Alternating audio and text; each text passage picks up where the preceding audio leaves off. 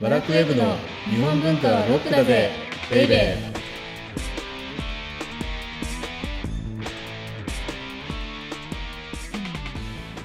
こんにちは。ワラクウェブ編集長セバスチャン高木です。バラクウェブ編集スタッフ先入観に支配された女サッチーですあの先入観に支配された女サッチーさんってさ、はい歌舞伎ってどういうものだと思ってた？なんか昔から続く伝統的な日本がも誇るのに あそうです芸ね能であると。はいっていうイメージでなんか難しそうってイメージが、でもこの間見に行ったんでしょ歌舞伎。あ三回目？そうなんです3回目ですかねあの桜姫東文章という、うんうん。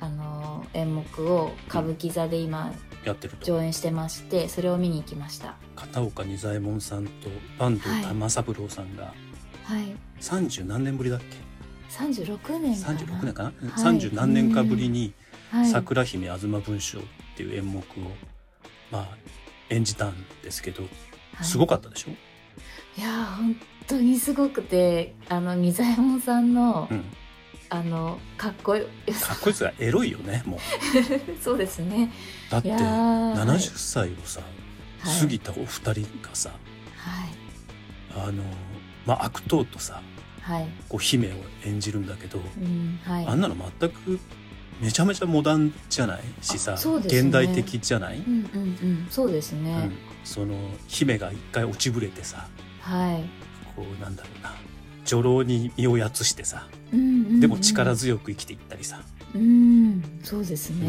ん、であその姫っていうのは悪党ゴンスケだっけはいゴンスケかなはい自分のミサを奪ったゴンスケにめちゃめちゃ惹かれちゃうんだよねそうですよねだからそういうはちゃめめちゃなところもあるじゃん歌舞伎っうんうん本当てにだから、はういん伝統的な高尚な美しさって歌舞伎の本質じゃないっていうのがよくわかりますよね、今月のは特に本当そうですね桜姫なんかうん特に最初 BL から始まりますそもんうね、ですよあれ絶対見た方がいいですよ、うん面白かったですということでこの番組は日本文化は高尚なものという先入観に支配されている人々を解放し日本文化の民主化を進めるという崇高な目的のもとお送りしています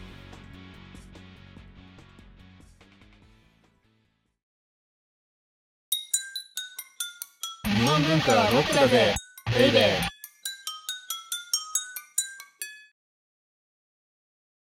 まずはサッチーによる前回の振り返りからお願いしますはい前回は近代好き者たちの茶の湯革命ということでうん茶の湯が明治維新の後にどういう変遷をたどったかっていう話でしたピンチを迎えたんだよね、は明治維い新そうでですね日本的なるものみたいなものをうん、まず探さなきゃいけないっていうので、ああそういうピンチじゃないんだよねあすいそもそも江戸まではさ、はい武家がはい茶の湯っていうものをそうですねまあスポンサーだったわけですよはいはいはいうんうんうんでうん明治維新によって武家階級がなくなりますよねそうですねはいなので一回ピンチを迎えるんだけれども、はいそこを救ったのああーがはいうんうん超誰超富裕層で超富裕層そうそう そうそう超お金持ちですねだから三井物産の増田頓能とか、はい富岡製糸場のオーナーだった原さん家とかはね、いはいうんうんでそういうような人たちが、はいまあ、茶の湯を支えるとともうに、んうんはい日本っていう国自体も茶の湯を求めたうんうんうんそれはなぜかといううと、んはい江戸時代300の小さな国の集合体だった日本が、はいまあ、明治維新によっていきなり一つの国になっちゃったんだよね、うんはいだから国としては日本の象徴を探さなくちゃいけなくて、うんうんうんはいでそれによって白羽の矢を立てられたのが茶の湯だったっはい ていう話あ私のおさによるおさらいになっています。 ありがとうございますはいで今日のテーマははいじゃじゃんえー歌舞伎400年の革命伝説前編というまあこ、とで前編でこれが前編なのか、はいシーズン1なのか分かんないです けどねどこまで続くか分かんないかはいそうですねなんですけどあの茶の湯も革命だあったあでしょそうですねうんでうんうん歌舞伎も400年の革命の伝説なんですけど、はいまあ、非常に革命っていうのを陳腐に使っちゃっていましたよね私 は。時勢ですか もう反省してるんです。もう革え命ー革命ってあんまり使いすぎちゃダメかなみたいな。全教頭じゃないんだから。いえいえいえあ全教とっていうのがね、はいあの私があの雑誌の「和楽」の編集長をしている時にはい。 「歌舞伎バーリートゥード」っていう特集を組んだことがあってはい。でそその時にねあの、まあ、さっきオープニングに出たはい。桜姫東文章に出ていたはい。坂東玉三郎さんに監修をお願いしに行ったんですよ。はい。やっぱりどうせ歌舞伎の特集やるんならうんうんうんこの日本一の女方にお願いし監修お願いしたいってういうことで、ーん、そうですね。はい。でその時にはい。玉三郎さんこれいかがですか?」って言ってちょっとあの鼻高々に言ったのが「はい。歌舞伎レボリューション」ああ、茶の湯レボリューションじゃなくて、歌ん舞伎レボリューション。ではい歌舞伎革命」っていうので「ういんうん。いじゃない」って言ってくれると思ってたんですよねああ、はい。うんうん玉三郎さんは。そしたうん。らはい。 「高木さん革命なんて陳腐な言葉を使うのをやめて」って言われたんですよええビシッと。ー。綺麗ガーン、ガーンですね。っていうのがねはい。あのなぜかっていうと、はい。そこにも書いてあるんですけど歌舞伎っていうのは、はい。その成立した時から400年間、はい。ずっと革命をやり続けたことであって、へえ。だから革命によってはい。成り立ってるのが歌舞伎なので、はい。今更革命なんという当たり前のこと、歌舞伎にとってはだから歌舞あの革命って当たり前の言葉っていうことなんですよ。そうなんですね。うんそれ意外ですね。だから今更使わないでほしいと。うーん。で、なんか。かいい言葉はないのかと。はいはい。うんうん。ね、間違ってなったにしても、あなた編集長でしょと。間違ってて。ということで、はいうーんってちょっとうなってたんですけど、はいはい。その時にあの玉三郎さんがずっとおっしゃっていたのが、はい。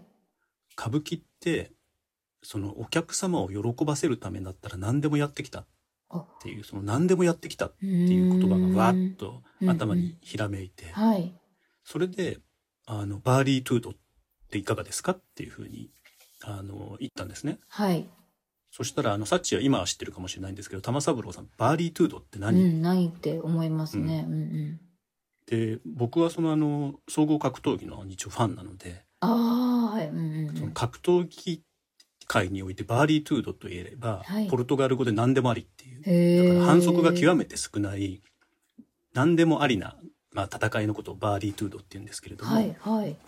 だから歌舞伎も実はバーリートゥードだ,、うんうんうんうんうん。なるほだっど。て何でもやってきたわけだから、うんうんお客様を楽しませるたそめうだですね。へえ。なので、はい。あの提案したんですその言葉、はい。バーリトゥードでどうですかと。うんうん、そしたらすごくいいへえ。っていうことではい。歌舞伎バーリートゥードっていうはい。特集をね組むことができたんですけどへえ。だからはい。結局さっきの話じゃないんですけれども、はい。歌舞伎って、うん。今では伝統芸能の象徴として語られるじゃない、はい。本当そういうイメージありました。だから歴史とか伝統に裏付けされた高尚な舞台芸術ってういん。ううん印象があるよね。はい、あります。だからなんだけど実は歌舞伎っていうのはそうじゃなくてう、ん。お客様に楽しんでいただけることをうん大切にしながら続いてきた芸能であって、はい。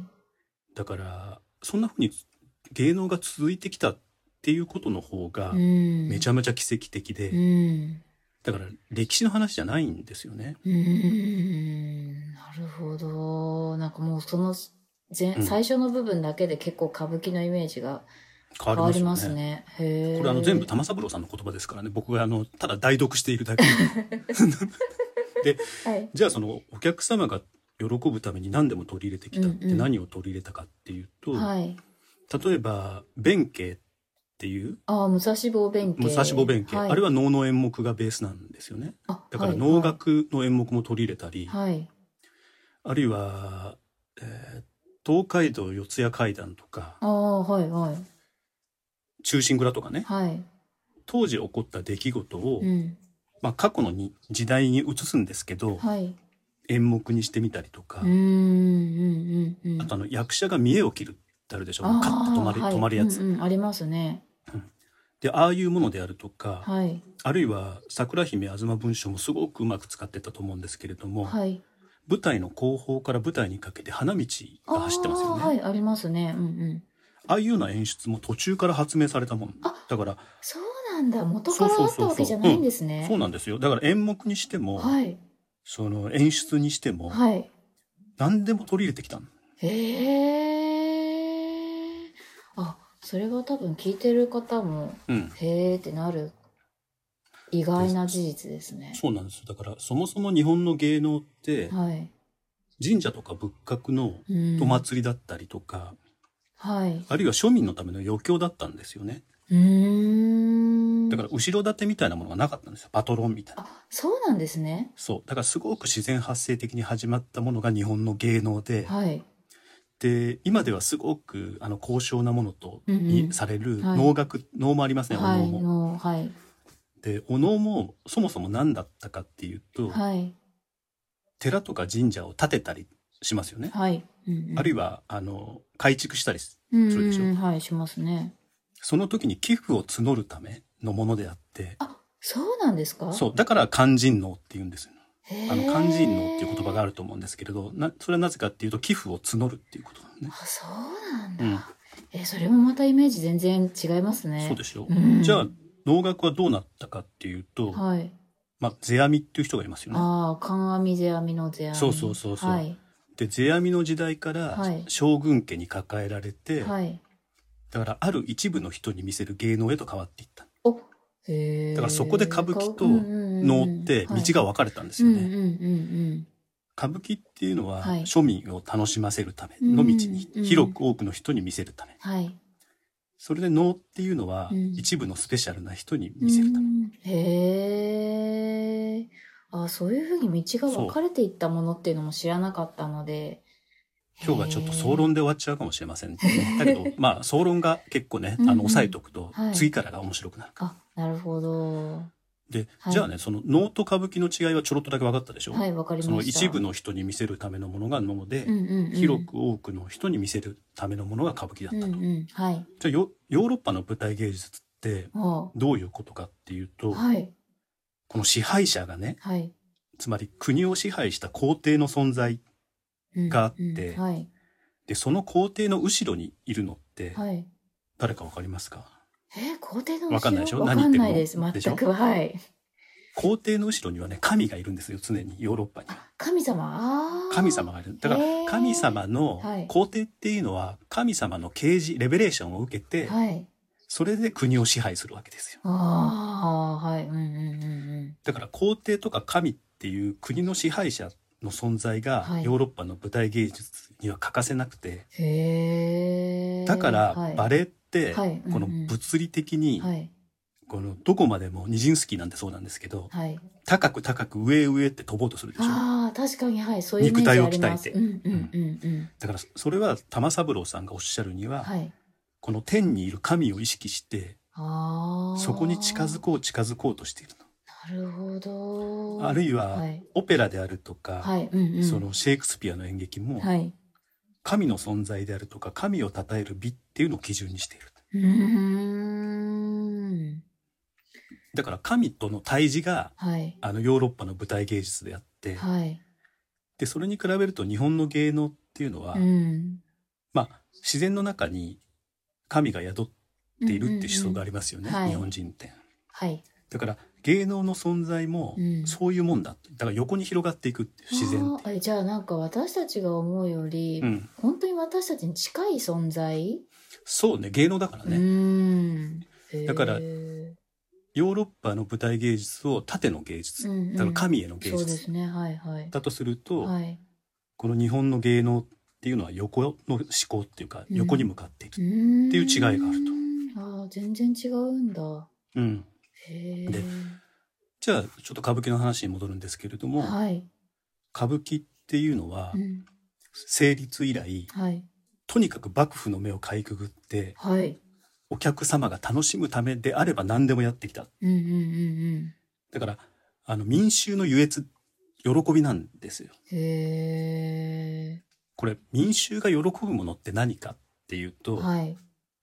もうそんなに複雑なストーリーじゃなくてああ。もう派手でとにかくきらびやかであって、うんうんうんうんだはっいて、桜姫そうだったでしょそうですね。わかりやすかったです。うん。でストーリーとしては口頭無形じゃない、うん、そうですね。で辻褄が合わないところもいっぱいあるけど、うんそんなのどうでもよくうん、て、うん、はい。歌舞伎に来た民衆はただ手叩いてご飯食べてお酒飲んでうわーっていうのが目的できてるので、うんうんうん。そのお客様の目的に沿って発展してきたのが今の歌舞伎であると。へえ。で当時江戸時代の、まあ、今もの我々もそうかもしれないんですけれども、はい。江戸時代の民衆ってうん非常にやっぱり、あのうつうつしてたと思うんですよいろんなものに押されて、に。はいうんうん。だかから歌舞伎小屋の芝居小屋に入ったらら。うんやっぱりね現実じゃダメなんですようん。ああー、はいはい。うんうん。でもそれは確かにでうん私も見てそうなの感じました。うんうん、なんか現実感なくなるじゃない、うん、なくなりました。はい。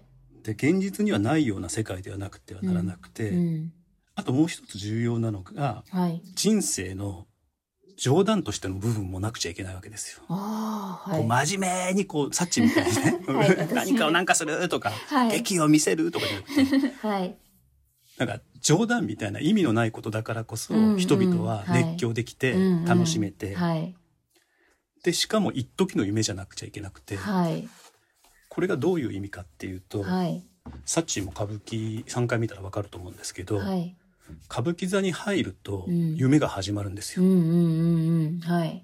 それでまあ今はまあちょっと三幕制だから2時間半くらいになるはいですけれどもうんうん2時間半終えてはい。こうわーっと幕が閉まるはい。とそこで夢がから現実に変えるのはい。だからそれが歌舞伎の玉三郎さんにとっての本質であって、はい。現実から人はうん。歌舞伎という非現実夢に入って、はい。で終わると夢から覚めてまた現実に戻っていくへえ。でそのためには、はいひ人々の夢になるためにははい。何でもしてきたっていうのが歌舞伎の歴史であるというはあ。そういう見方は、でもまあ実際行くとそう思いましたけど、うんうん、そうですよね、うんでも行ってみないそうやと分かんなかったです。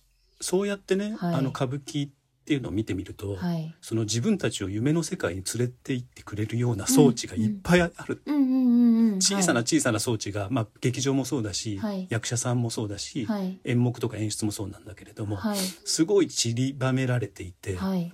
やものすごく優秀な装置なんですよ。うーん、なるほど。すごい。なんねか、歌舞伎のイメージが、だまた変わりましたよねはい、変わりました。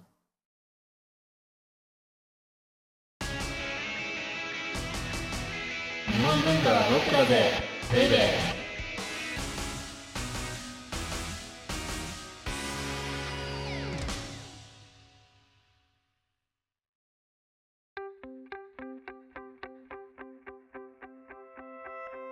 歴史の前半にもいいかずに今日じ時間があっという間でしたね。 ね、は い。ちょうどいいですよね。はい。この後、オーディオブック .jp をお聞きの皆様には、はい、あの、ワラクウェブのおまけのおまけという特典音声がありますので、ぜひ最後まで聞いてください。